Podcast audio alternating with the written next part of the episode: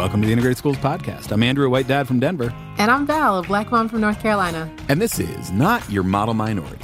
And I'm very excited for the conversation today, both because the topic is way overdue and because it's the first time that Val, you and I get to interview someone together. Indeed. And it's a good friend of mine. So, you know, I'm just trying to show I got something to bring to the show. Did did you ever? Sarah Soonling Blackburn is amazing. How did you meet her? Uh, we actually met as colleagues when uh, we were both working for Learning for Justice. And from the very beginning, I knew Sarah was special, and our relationship grew. And she's even convinced me and my entire family to invest our time in Survivor. she's a big she's a big Survivor fan, huh? Yeah, she's watched all 40 seasons before this one. And so yeah, that's dope, right? I've learned a lot from Sarah and I think our relationship is really built on trying to be who we're asking other folks to be and and that's in community and in solidarity across difference. Yeah. And and willing to learn. I feel like that's I mean, I'm so grateful for this conversation. I feel like it's an opportunity to really learn more about the histories and the stories of Asian Americans in this country. Absolutely. And I think, you know, you and I both have acknowledged that our own schooling in this area was lacking a great deal. Yeah. And so understanding that we all have places to learn and grow, I think is really important. Yeah, she brings all of that uh, a humility, a willingness to be in community and in conversation, but also just deep expertise, both kind of the history. So, you know, all the way back to the first Asian Americans on this continent, the Chinese Exclusion Act in 1882, which, you know, is like the first law that specifically, and really the only law that specifically calls out one racial or ethnic group and says you can't come to this country. Uh, yeah, that sounds blatant to me. pretty, pretty explicit. Yeah. and then all the way up to today and and the model minority myth and this idea of like Asians are the quote unquote right type of minoritized mm. people. She really like ties that line all the way through from the history up through today. So yeah. I'm glad that she's your friend. Why, thank you. I'm glad she's my friend too. Love you, Sarah. Now, now you're gonna have to return the favor because because I introduced you to Stefan on Twitter, and now I want to be friends with Sarah. So you're gonna have to done. Have to Consider it done. I got you. All right, should we take a listen? I think we should definitely listen.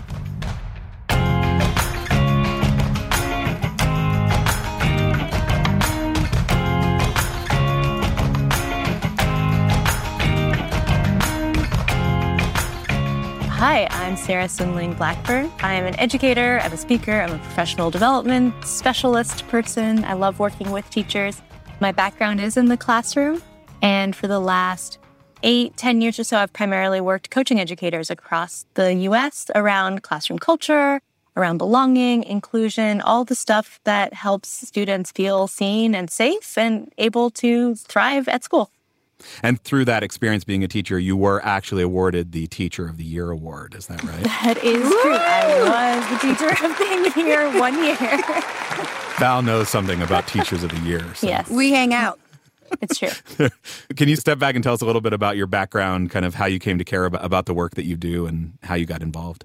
Yeah, so I grew up in a mixed race, white and Asian family, but mostly living in various countries in Asia. Because of my dad's work, we traveled around a lot. And so I've always had this experience of being sort of an outsider and also being the new kid at school so mm. often.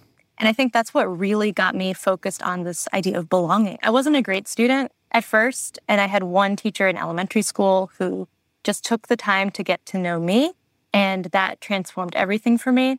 And then similarly in high school, I just wasn't very well invested in what I was doing. I didn't really like understand how it was relevant to my life, my interests. Mm. And was kind of a bad kid, like not the kid you want to have in your classroom. It was like the kid in the back of the class, just throwing stuff at my friends and, you know, skipping school. I believe nothing about this. my mother will hopefully never listen to this. But I had a couple of teachers who took the time to know me, who helped me see relevancy myself in the materials in the classroom. These were primarily English and literature teachers who featured diverse texts, who featured characters that represented experiences that I had had growing up in other countries, growing up in a in an Asian family. Mm. And that was transformative. So that kind of got me on this path to college and studying education and what I've been doing ever since. Mm. So it sounds like you were not living into the model minority myth uh, as as an Asian student sitting in the back of the class, not excelling. Can you tell us a little bit about the model minority myth and and how you kind of related to it? Yeah, so I fit into the demographic that should fit the model minority myth, which is this idea of Asian people as sort of like desirable minoritized people in this country, hardworking, inherently talented at like math and science, you know, loyal employees, like people who keep their head down and don't cause trouble. A lot of like pull yourself up by the bootstraps ideology or mythologies get attached mm-hmm. to these groups of Asian people. And in a lot of ways, like I fit that mold. I uh, come from a Malaysian Chinese family. My mother is college educated. I went to a math and science magnet high school. So again, like fitting into that specific content stereotype, which is probably partly why I um, butted up so hard against it because mm. people looking at me expected me to be at that school, expected me to be excelling at that school, excelling in those specific classes. What they don't know is that I didn't do so great on the math portion of the entrance exam, but I like aced the English portion. And mm. that's why I was in. And I loved reading. I loved history. I was a theater nerd. All of those parts that don't fit the stereotypes. And personally, I had educators who couldn't understand that. Like it didn't jive with their mental models of what somebody who looked like me should be doing. And that further disinvested me because mm. I was allowed to be the kid sitting in the back of chemistry class, just like goofing off because my teacher just wrote me off. Mm-hmm. But I knew that there were other kids who were struggling academically who were getting more help or were having those one on one conversations because, you know, their potential was still there versus it being seen as like an attitudinal issue, which I think is what was ascribed to me. Right, that you like you had this box and either you you were in it and so you were excelling or you weren't and so you were sort of hopeless. Right, exactly. And you know, there are so many documented mental health issues with Asian kids who don't feel like they fit into that box. And that box is nonsense, right? Like of course there are some Asian kids who are great at math and science, but of course there are tons who like could not care less about that or have tons of other interests. Just like with any other group, diversity of interests, experiences, talents, and whatever is is vast. Maybe we should we should just step back and just sort of acknowledge the problem of Asian Americans as a catch-all term in, in the first place because it incorporates such a huge swath of of both you know people but also experiences in the country. Can you speak a little bit to that? Yeah, that is such an important point. Asia, very big, very diverse place, right? I think like 60% of the world's population would be what we would consider Asian. And that includes a huge range of ethnic backgrounds, of religions, of languages, of cultural practices. You know, the model minority stereotype really focuses just on people from East Asia and some people from South Asia, but it gets ascribed to people from all of Asia. You know, we are erasing people from Southeast Asia, or mm-hmm. people right. with refugee stories, right? There are a lot of Asian people in this country who are here because of American imperialist war efforts. Mm. And those experiences are not the same as growing up with like the hyper educated, quote unquote, tiger mom that we think like every Asian kid is growing up with. But because of this broad catch all, everyone gets lumped into the same category. Mm-hmm. And, you know, Asian American is a really helpful term in some ways. I am proud to call myself Asian American, but it's because it's a political identity, right? We use that term to harness collective power mm. to say that even though we have different ethnic backgrounds, even though our experiences in our home countries are really different, even if our home countries might have had like centuries long beef with one another. Right. There is something really similar about how we are perceived and treated here in the United States. Mm. And so hmm. if we form this like collective identity, you know, we can hold power. And that's a great thing. And we have to hold space for all the diversity and difference that exists within that umbrella political identity term. Um, and kind of learning how to navigate the nuance there is tricky, but really important. I definitely see parallels in the use of the term black, right? Mm. So black Americans, and then we do lump everyone in there, Jamaican, Haitian, you know, and still recognizing both the fact that in this country specifically, we are going to all be seen a certain way but acknowledging the various cultural and ethnic differences that we have. All, all of these racial categories feel so problematic, and yet we can't pretend they don't exist.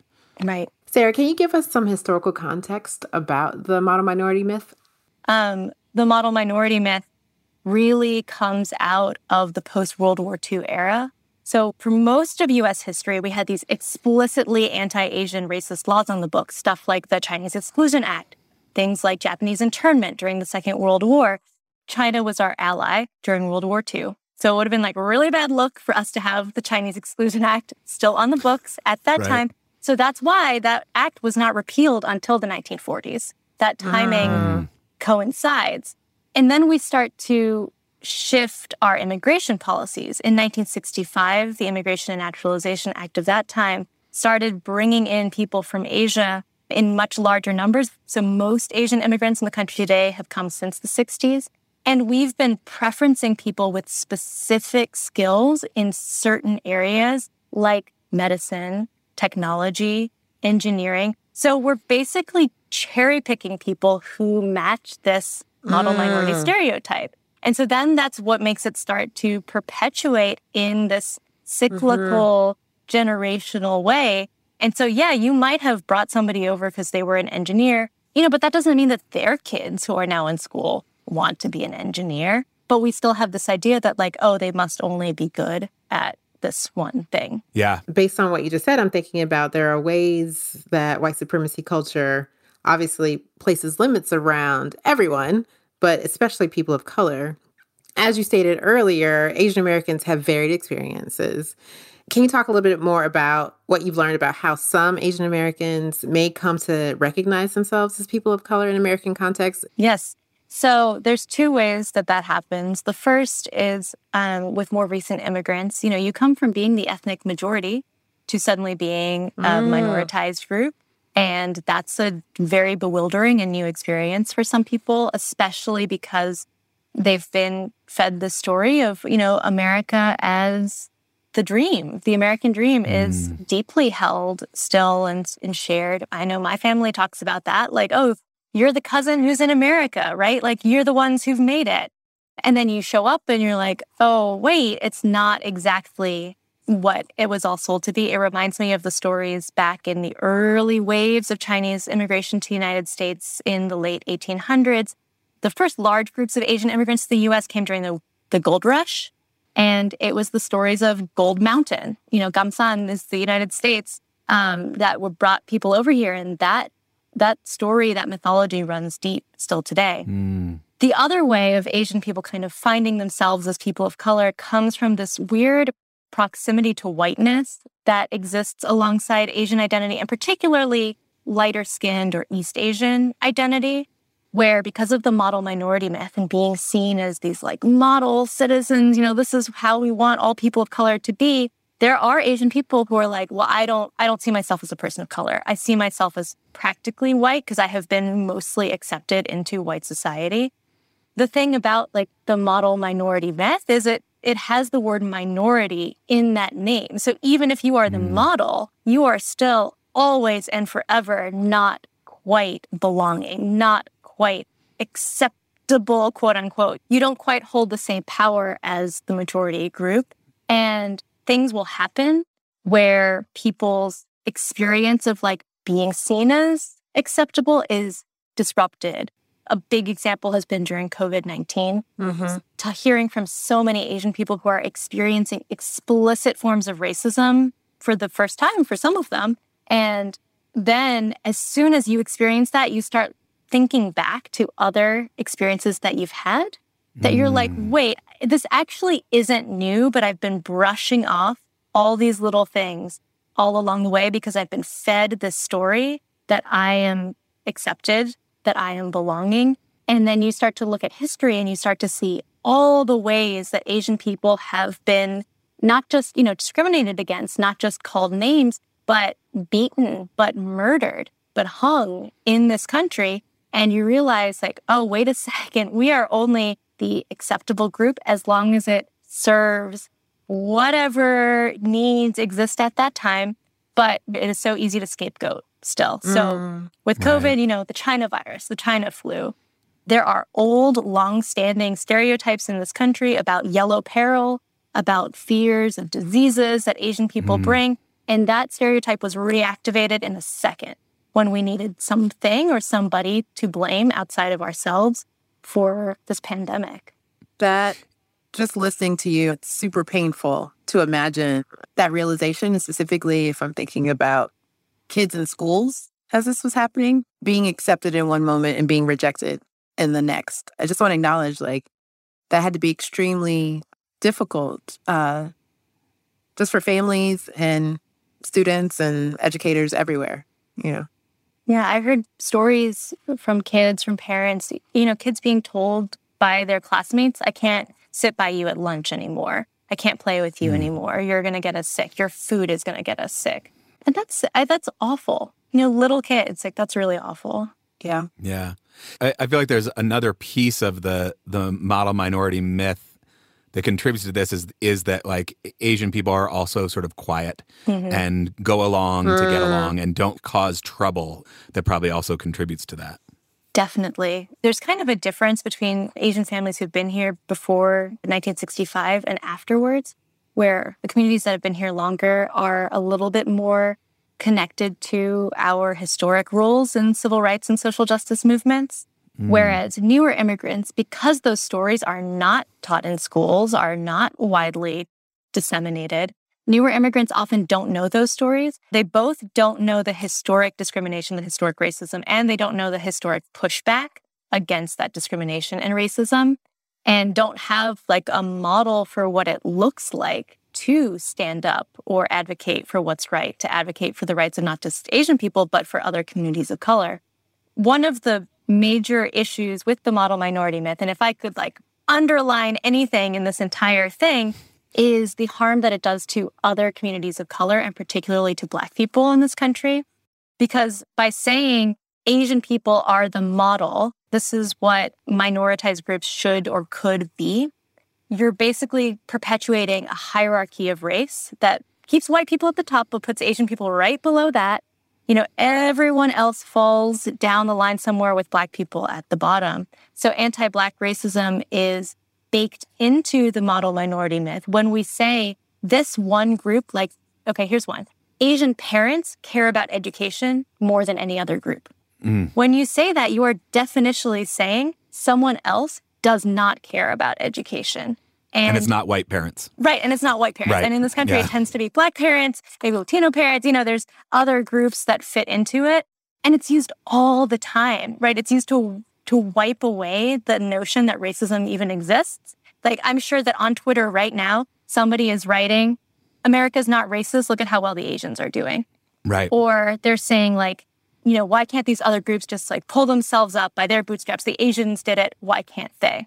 Yeah. You know, you talked about the kind of history that we don't know about pre whatever 60s versus post 60s sort of older immigrants versus newer immigrants. Can you give us some of that history because it is I mean, I know next to nothing about it. I would love to, you know, just sort of understand a little more of that piece. So, there are stories of Asian people in the United States as early as 1400s AD, there's a story of a Chinese monk coming and sailing down the west coast of what is now the US and spending time among indigenous people before going back to China to writing about it.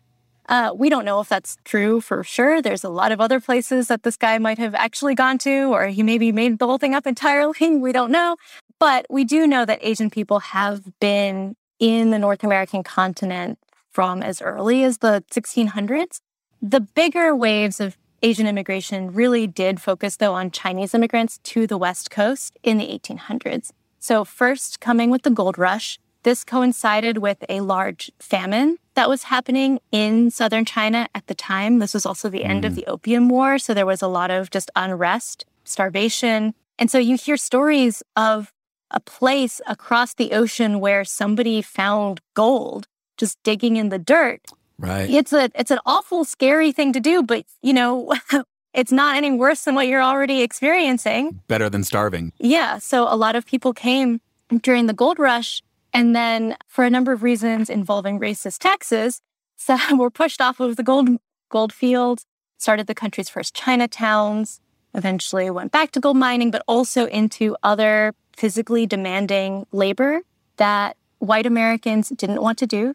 There wasn't a large population of enslaved black labor in that part of the country, which is normally what we would rely on. Mm. So you have these cheap, quote unquote, disposable Chinese men who could build the railroads, who could work in the fields. So, where I live in Mississippi, there is a long-standing population of Chinese people in the Mississippi Delta who were first brought in as replacement for enslaved Black labor on cotton and other plantations following the end of the Civil War. So, they were working as sharecroppers.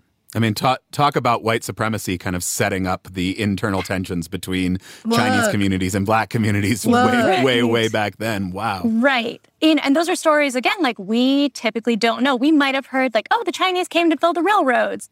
And that's probably it. Yeah, I knew I like railroads was in my mind, but none of that was in anything that I have ever been taught. Certainly not in a way that's like when you just said it right there, it reminded me like, oh, they came to build the railroads. Like it was like a joyous kind of, all right, yay, let's go do the thing, which is not, that's not what we're saying happened at all. No. You know, our country's immigration system today is in a lot of ways based on rejection of that Chinese immigration at the time. So the Chinese Exclusion Act was the first time we explicitly barred an ethnic group from entering the United States. It's also the only time we've had a law that called a group out by name. Chinese people are excluded. Right. Um, before that, something called the Page Act was the first immigration law that sort of restricted immigration in general. And that was mostly targeted against Chinese women. The idea being mm. that if the women come, the men will put down roots. A description that I saw about the Page Act just said that it was enacted to end the threat of cheap Chinese labor and immoral Chinese women. So you wow. see the men as these, you know, not humans, but tools of labor.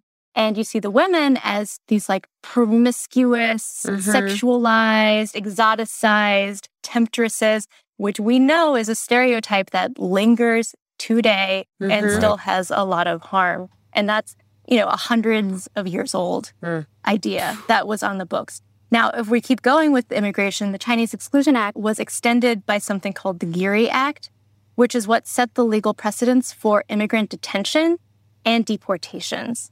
Similarly, US Border Patrol didn't have a lot of power until it started enforcing illegal Chinese immigration, often across our northern border from Canada. So when we talk about all the ways that the immigration system is racist or affects other groups, we can go all the way back to, you know, this earlier phase of our nation's history. And something that's lost is how it was created against Asian people. My white supremacy headache is flaring up. Sorry, Val. so exhausting. I mean, I was going to say, why don't we know that history? But like, clearly, we know why know we, history because yeah. we know why we don't know that history. It's why we don't know any of the other history. But the sort of some of the progress that was made by some Asian communities after that was through activism, was through kind of speaking up. And you were saying right. there's sort of a difference between that older generation and the newer generation of immigrants in terms of, uh, you know, willingness to to to speak up. Where did that? How did that kind of divide happen? Is it willingness, or is it just like we just talked about, not knowing the history and thus you know, feeding into the myths that. Good call. So I'm sure no one wants to be oppressed, right? So yeah, I don't know that it's a willingness. I think people, because they don't know, they're told they're not oppressed. Ah, uh, you right. know, right? They're told like you are the accepted group. We want you now today. Yeah, and they're yeah fed those stories of like Asian success. You know, you don't know the difference. Uh, another example that I think about is in school, you might have learned about Japanese internment but you probably didn't learn about the people who resisted internment and fought and won reparations. So people like Fred Korematsu, who did that. And I don't think that that was taught to me in school. I know that my middle school aged kids, like they didn't learn that in school, even though they got one brief paragraph that was like, oh, we briefly put Japanese people in these camps, you know, but then they came home, yay. Um, right. It's like the version that they got. Um, mm. can I give you one more? Of course. Yeah, historical example that I think is illustrative because you are the Integrated Schools podcast. Yeah. And this is a case of integration. So the Supreme Court case that upheld school segregation by race specifically was actually a case about a Chinese student trying to integrate into a white school district. We think of Plessy versus Ferguson as the case that enacted the separate but equal notion that enacted segregation. But that case was about trains, not about schools in particular. So in the 1920s and 30s, we start to see that Mississippi Delta Chinese population that I already mentioned growing larger communities. And they've moved from field work into owning grocery stores primarily. And these grocery stores mostly serve the Black community that has again returned to field labor as sharecroppers. So they're making mm. their income. Uh, we're talking again about like setting people up in opposition to each other, making their income off of the Black sharecropping community. They're mostly living kind of in the Black communities, but trying to integrate white spaces through church membership and through other social structures that organize life in the rural South. The case I'm talking about is called Lum versus Rice, which mm. I never heard about in school, but it focuses on the town of Rosedale, Mississippi. They lost their case. So that's where we get the law that says, like, you know, race is a reason mm. to maintain school segregation. What's really tricky about this case is it illustrates the anti Black racism that goes hand in hand with anti Asian racism, which is their argument for integration was not that segregation is wrong. Their argument for integration was that they didn't want to go to the quote unquote colored school. Mm, they didn't want to go to school with the Black kids. Again, who are the community from which their family is making all of their mm. income right. right through their stores. They're playing into that hierarchy. Mm-hmm. We are above that group. And so we want entry into these white spaces. Mm-hmm. Not we should dismantle this hierarchy, but right. like put us high enough on the hierarchy that we can go to the white schools and then you can still have the the black schools over there. Yeah. And so I think that's probably why it's not like a well known or well taught mm. case mm-hmm. because it's so nuanced. Right. But it, it's true, right? You could make an argument that this is a story of Asian people participating in our system of justice and trying to change things for the better, sort of. But we have that part is erased. We have the anti Blackness inherent in it erased. We have the fact of like Asian people existing in American schools that long mm-hmm. erased, including in the rural deep South where we like almost never imagine these people existing. Mm-hmm. Right. So the erasure, I guess, is like the key word for yeah. all of this. It seems like the like who is most served by that erasure are, are white people, right. right? Like who benefits from erasing that whole history mm-hmm. is the system of white supremacy that set up that power structure and and conflict in the first place. Absolutely. So to to bring us to present day, Sarah, how is what you just described showing up in schools today as we are trying to integrate these spaces? So when we start to see the model minority myth take hold in the 50s, 60s, and on, it starts to pop up so much in our popular media. It starts to pop up in newspaper stories of like that really successful Asian laundry wo- worker whose kids all became rich doctors or whatever. Right. There's a Time magazine cover from the 90s that's pretty famous. It says, like, those Asian American whiz kids and they're these mm. smiling East I remember Asian that. Yes, yeah. I do it's remember like that. Iconic image, uh-huh. and they've got like a computer and textbooks and like a globe, and they all look super happy. And I don't know. That doesn't just spread within this country, it also mm. spreads back home in Asia because of the way that mm. American culture, American media is global media, is global culture in so many ways.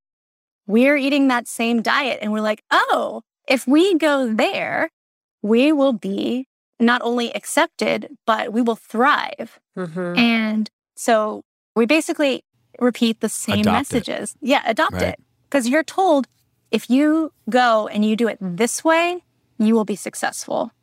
And, you know, why do people immigrate except for a better future That's for it. themselves and for their family? And so if you're told, do it this way, you're going to kind of gloss over the ugly parts that might come along with that mm-hmm. because there are probably ugly things that you're leaving behind as well. Yeah. Mm. Yeah. Because there's really no downside to it on the surface, right?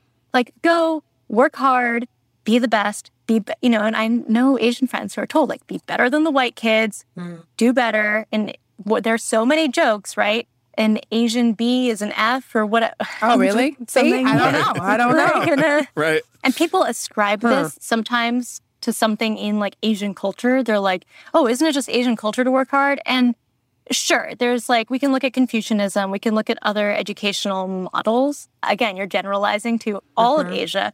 Also, right. just because somebody like has a cultural norm in their past somehow doesn't mean that it's like genetically encoded in how you right. uh, orient towards school.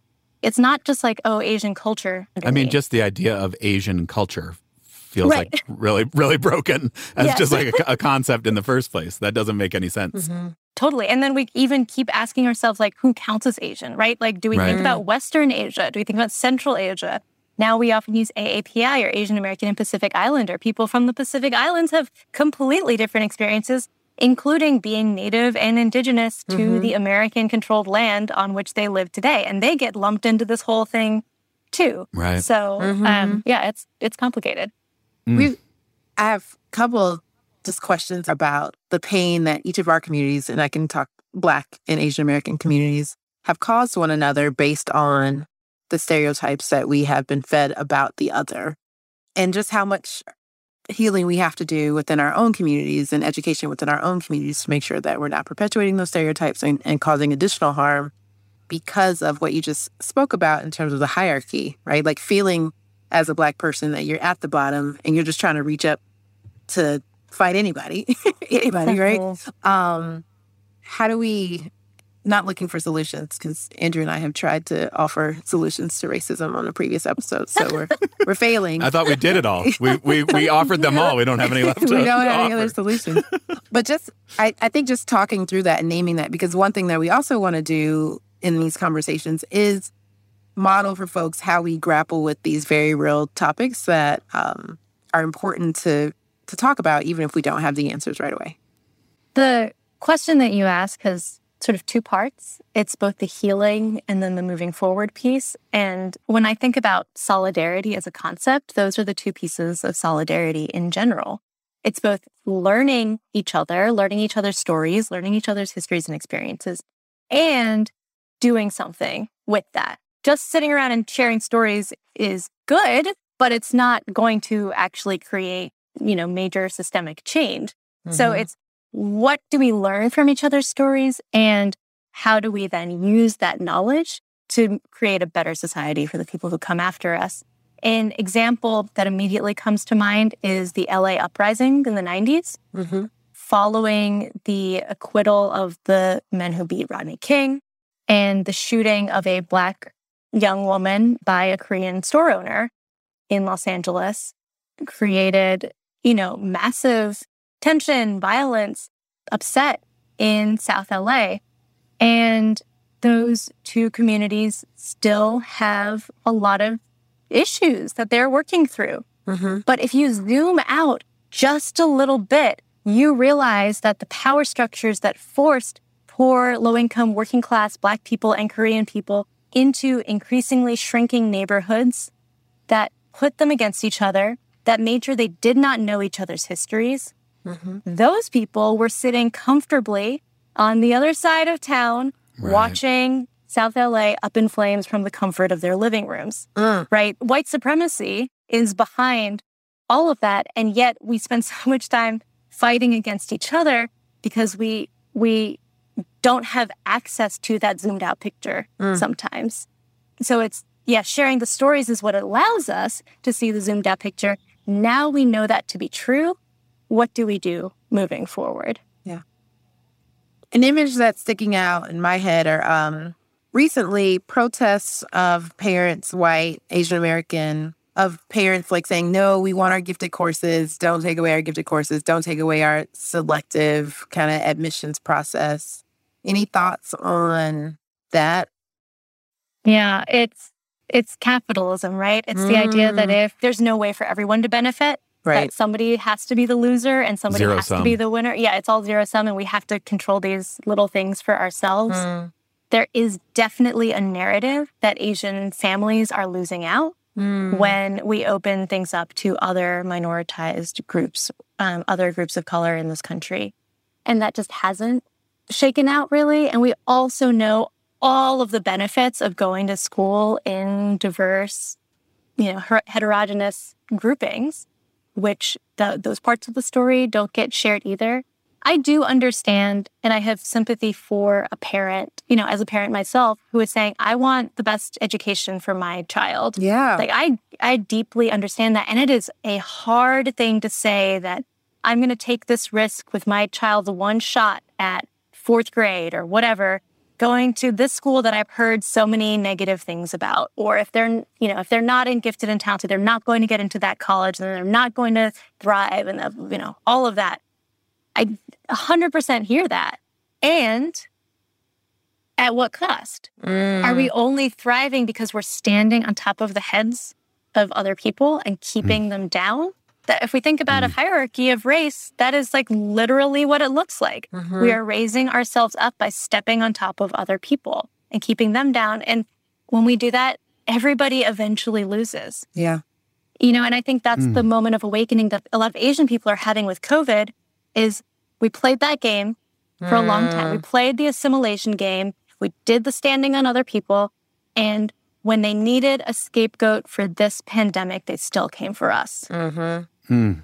So is it really worth it? Mm. I think I keep asking you that same question, Andrew. Like, it's like right? I, I, yeah. I, can't understand yeah. what's worth it.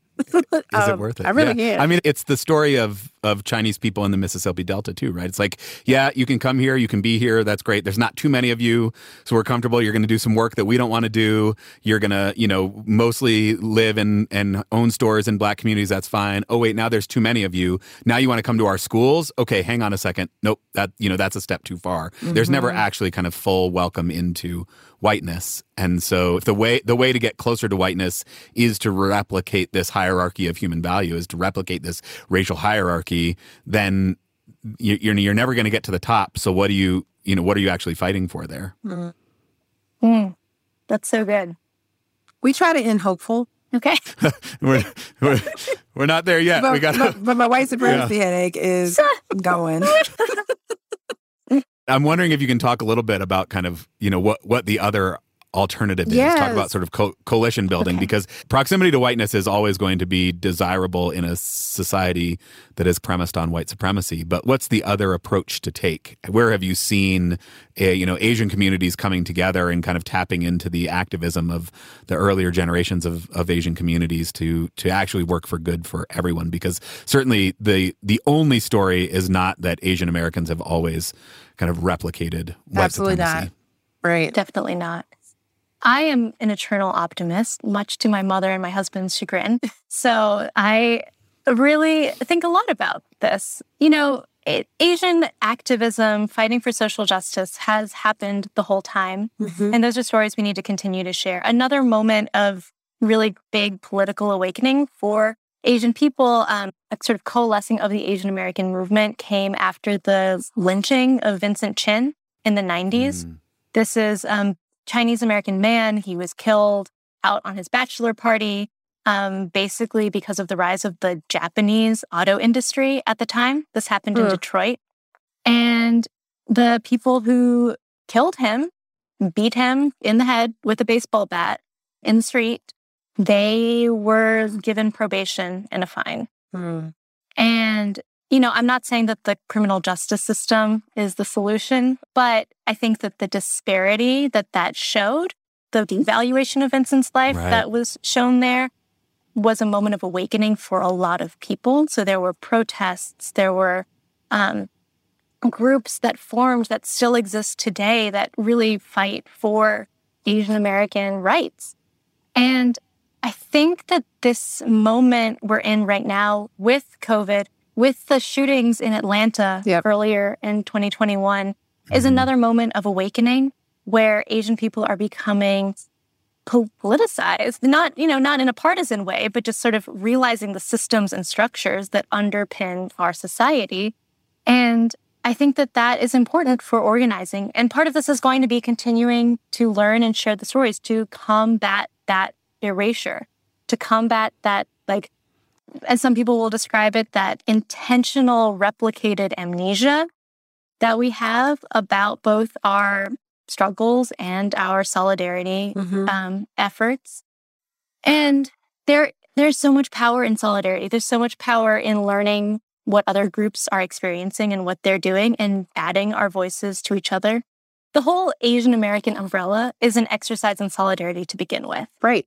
Right. This, this idea of, okay, our experiences, our backgrounds might be totally different, but there's something the same in what's going on. And so let's band together and do this. Right. We can expand that out and think about all, not just racially minoritized, marginalized groups, but other marginalized groups in general who are fighting for rights, fighting for access, fighting for representation and to say that our interests actually align here. We mm-hmm. need to stop fighting against each other or fighting over scraps but looking at the powers of white supremacy, of capitalism, of imperialism, of colonialism. These are forces that have affected so many of our communities. Mm-hmm. How do we dismantle those together? Mm. And how do we hold space for diversity and difference within all of that? So the efforts to what's called disaggregate Asian American or AAPI data are really important too. So, for example, in student achievement results, this happens a lot. And you will sometimes see results that show like AAPI kids are doing better than white kids on whatever state assessment. But if you disaggregate that data by ethnicity, you find that it's certain Asian groups that are pulling up the average of everyone, and other Asian groups are actually at the bottom. So if we disaggregate and we look at how each group is doing and what they need, we're more likely to center the needs of the people who are most affected. And by doing that, we create the change that helps everyone yeah. the most. I mean, if we, we all win, if we all win, right? Like yep. the, the, it, the, the world is not zero sum. It is not actually zero sum. You do yeah. not have to go down for me to go up. We can actually all rise together. Yeah. But not if we are constantly, you know, reinforcing this hierarchy of human value. Right. I think you're right once we we know our stories and our past and we identify that we do all of us everyone on this interview right now we have the common enemy that is white supremacy it's easy to form coalitions around that right um, i think all three of us are harmed by white supremacy right. and not in the same ways right like right. the the impacts are different and we are all harmed by it yeah well the thing that gives me hope with it is once you see it you can't really unsee it mm-hmm. Mm-hmm. And I think this about like my kids and their generation is like now that they know these about these concepts, they see it everywhere. Uh-huh. They identify it themselves. Yeah. The other question I want I want to ask you is sort of what what role can white and or privileged parents play in in pushing back on some of this? The first is unlearning the stereotypes that we have or hold, beliefs that we hold. Um, the second is advocating and also raising or elevating the voices of Asian people themselves who are pushing back, who are sharing stories. So maybe that's advocating to bring in a speaker or to have some listening conversations, whether that is eh, going to the school and asking, you know, how do we collect data about student groups? Hmm. Have you heard of disaggregation? Can we look right. at that? Do we have refugee communities? Um, one in six Asian Americans in this country is undocumented. Do we, are we wow. like taking note of that? Because mm-hmm. that's the fact that most people don't recognize. Yeah, I never would have guessed that. Yeah. Can you give us a recommendation of some books? If, if people want to learn more about this history, where's a good place to start? The first one is a young adult historical text, but I think it's great for adults to read too. It's called From a Whisper to a Rallying Cry The Killing of Vincent Chin and the Trial That Galvanized the Asian American Movement. Awesome. Um, what I appreciate about this book is it looks at a specific moment in history, a specific story, a specific tragedy. But from there gives a lot of the context that leads up to it, the context surrounding it, the connections to the present day. And it's a story that we should all know, mm-hmm. and yet so few of us know the story. Yeah. Strongly recommend that one. Another one that I recommend is called Minor Feelings An Asian American Reckonings by Cathy Park Hong. It's sort of like essays, memoir, really hard to describe what genre it is, but just powerful and um, kind of earth shaking in a lot of ways. Okay. And then the final, I haven't actually read, but it has been recommended to me so many times. And so I feel like a very bad person recommending this. and I deeply admire this writer. It's called The Making of Asian America by Erika Lee. And that one, I pass on the recommendation as well. Amazing. Thank you, Sarah. This has been so enlightening and, yeah, both somewhat depressing, but also Yeah. hopefully giving us some hope and some some steps to take in the future. So I'm really grateful for you and for all the work that you're doing and uh, for coming on the podcast. Absolutely. Thank you all for having me. And you know, I'm a black person for Asian lives. So whatever you need all the time. Hey, Asians for Black Lives. That's it. We're here.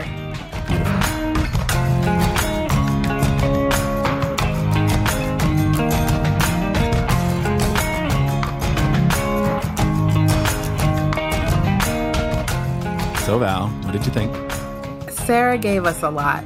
You know, I'm, reflecting back on what I have described as my white supremacy headache and just Yeah. really trying to make sense of all the things that I have to learn, all the things that I have to unlearn, and what it means for us in, in integrated spaces to do this work publicly and together. I mm. think that having Sarah on the show today, you know, is just a reminder that we need as many voices as possible in this conversation Yes. if we're going to create the future that we want. Right. Right. I appreciate your like putting yourself in the learning box as well because so often these conversations get boiled down to black and white. We, we are talking about issues that are largely black and white, and you bring a certain degree of, of expertise on that, and so you get sort of put in this position of like you be the expert and I'll be the learner. But I appreciate your willingness to join me in learning about this thing that is so important. And there's so much of it that I didn't know. I mean, the history that she walked through there Right. And I and she she mentioned several times about the word erasure being hmm. part of what happened to Asian Americans and their histories and stories here in the United States in a mainstream conversation, right? And so what does it mean for us to not practice that erasure anymore? Like what changes do we have to make in order to show up as better comrades. So I, I am here for learning mode, definitely. And I know you think I'm brilliant. you know you are. I mean, clearly, Clearly. clearly. Um, you were teacher of the year. I mean, Clearly. and yet I think it's it's really important for us to all come to these conversations with humility about what we don't know and continue to to be in a learning stance because probably much of what we think we know is is built on miseducation. right. What was something that was like a really salient learning point for you? I mean, so much of it. I think the things that kind of stick out are the history of activism in mm. Asian American communities pre 1960s that kind of got erased, and and I think because I think probably I can't have more than two conversations that don't come back to Elizabeth McRae and the uh, mothers of massive resistance. But this this way that white supremacy, i you know, it gets erased but keeps going. Yeah. So we're not looking at it, but it's still going on. It's still perpetuating. And so the ways that kind of this model minority myth of Asians are quiet and they go along to get along and they don't cause any trouble, white supremacy culture reinforces that, and then it's this this erasure again. Mm-hmm. white supremacy culture has really pulled the rug out from under so many of us, right? Mm-hmm. And when she talked about the Supreme Court case, Lum versus Rice, the idea that I have to step on someone else to achieve the status that I want, which is the closest proximity to whiteness. It's just, it's so sad to me because it's the way in which white supremacy tricks so many people into believing that's that's the way to get whatever you want. And you know, I said in the interview, like, is it worth it? Like, what is what Right. what are we doing this for? Right. And so that's something that I want us to continue to question for ourselves and with our families and the choices that we're making when we're picking the schools. Like, what are we doing this for? Yeah. The wages of whiteness, right? Is like, are you are you getting something real or are you just getting whiteness? Right. One thing that I appreciate about um, this conversation in particular is our um, our pauses, our reflective pauses, and I think that's important also for folks to understand. Like we we really were left speechless, Right. or just with our thoughts um, about the impact of of much of what Sarah was sharing, specifically about about the history and, and what we've been taught or not or not taught. or not taught. And I want people to feel okay with not always having the right words. I mean, speaking of the right words, I, I just love the way that Sarah uses minoritized. Mm-hmm. You know, the this idea of the kind of like act of creating minority. She did us a favor because we told her like we needed some racism solutions. yep. Because you know, we've been so promising them we've been promising every them. episode. We've been promising them. Um, but really understanding Asian American as a political collective identity for power, right? Yes. In this country, while also disaggregating the data and being able to recognize various ethnicities within the Asian American community and how vital that is for us, again, not to erase others. Right. I feel that that tension, that nuance is really hard to live into, that like it is both powerful to group like people together to build political power. There is something common in the way that Asian Americans are treated in this country that has led to the creation of the category Asian American, and right. they are not monolithic. And right. there is like wide, wide diversity in the experiences of Asian Americans. I definitely connected to that in terms of blackness, right? Um, right. We obviously have people from all over the diaspora who move here and are black, you know, they become black in the in the American context, just like various people from Asian countries come here and become, you know, Asian American. It reminds me of we, we read Jeff Chan's "We Gonna Be Alright" for book club a couple of book clubs ago, and and he talks about in that like to become Asian American, you have to come to America. Mm. People back in their home countries, there is not like a collective identity, you know, encompasses 60% of the world's population. It is not until you get to America that mm. you become Asian American right? Even in the use of term people of color or BIPOC, right? Like, mm-hmm. how accurate is that language? Should we say other things? Like, how do we make it inclusive yet also honor people's, you know, racial and ethnic identities? I just, I want to acknowledge a little bit of the tension I'm feeling around this white supremacist culture. I would love to talk about people of color, Asian Americans, Black people, Latinx folks, Indigenous folks, all without always thinking about the ways in which white supremacy has impacted us. Mm. And I'm, I'm struggling. The tension I feel is like I know we like we need to name it. We need to always name it, right? We can't not talk about a group being minoritized without talking about like why or who or How what became minoritized, right? Right. And it's also heavy all the time, if I'm honest, yeah. you know? And so listening to Sarah's stories and the history and, you know, saying like, gosh, like I have a, a headache now. One, because I'm thinking about how blatant and terrible and horrific the discrimination and oppression that Asian Americans have faced, you know, throughout the history right. of this country. And so that's important to know. And how do we also remain hopeful, remain like being willing to commit to the solidarity that's going to be required for us to one day break free from that. And so, how do we make room in our hearts, really, to both yeah. learn all these terrible things and still have the strength and the capacity and the desire to move forward to to fix them? Yeah, and the joy. I mean, mm-hmm. you know, there's got to be some joy, and I think there's potential in creating integrated spaces where where everyone can bring their full humanity, when everyone can show up. It's a lot of work, but the payoff is huge if you can get there. Yeah. In terms of the joy that's possible, in terms of the solidarity that's possible, in terms of the friendships and the bonds that are possible. But if all we ever talk about is your white supremacy headache, It's never going to go away.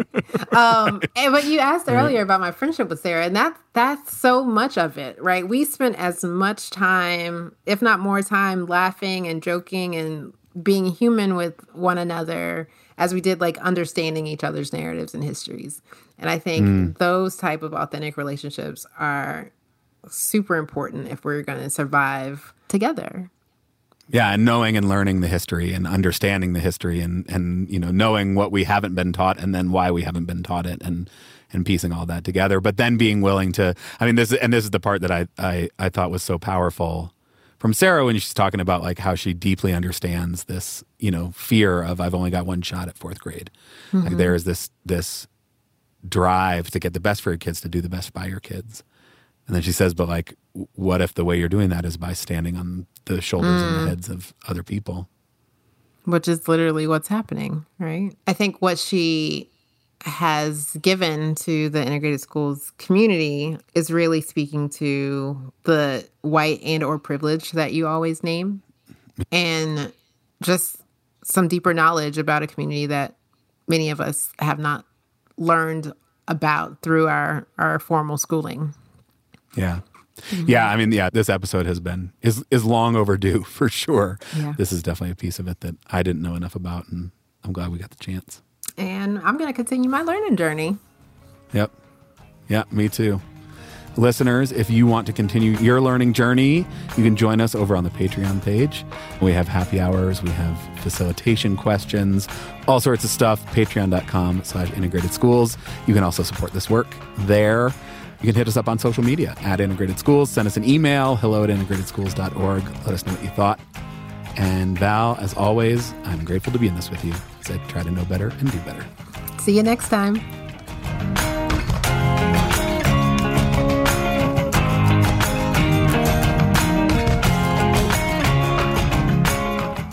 I told you she was the best. Yeah. Yeah. Oh, I don't mess around with like No, you're not. You're not going to just invite anybody. averages. No, absolutely not.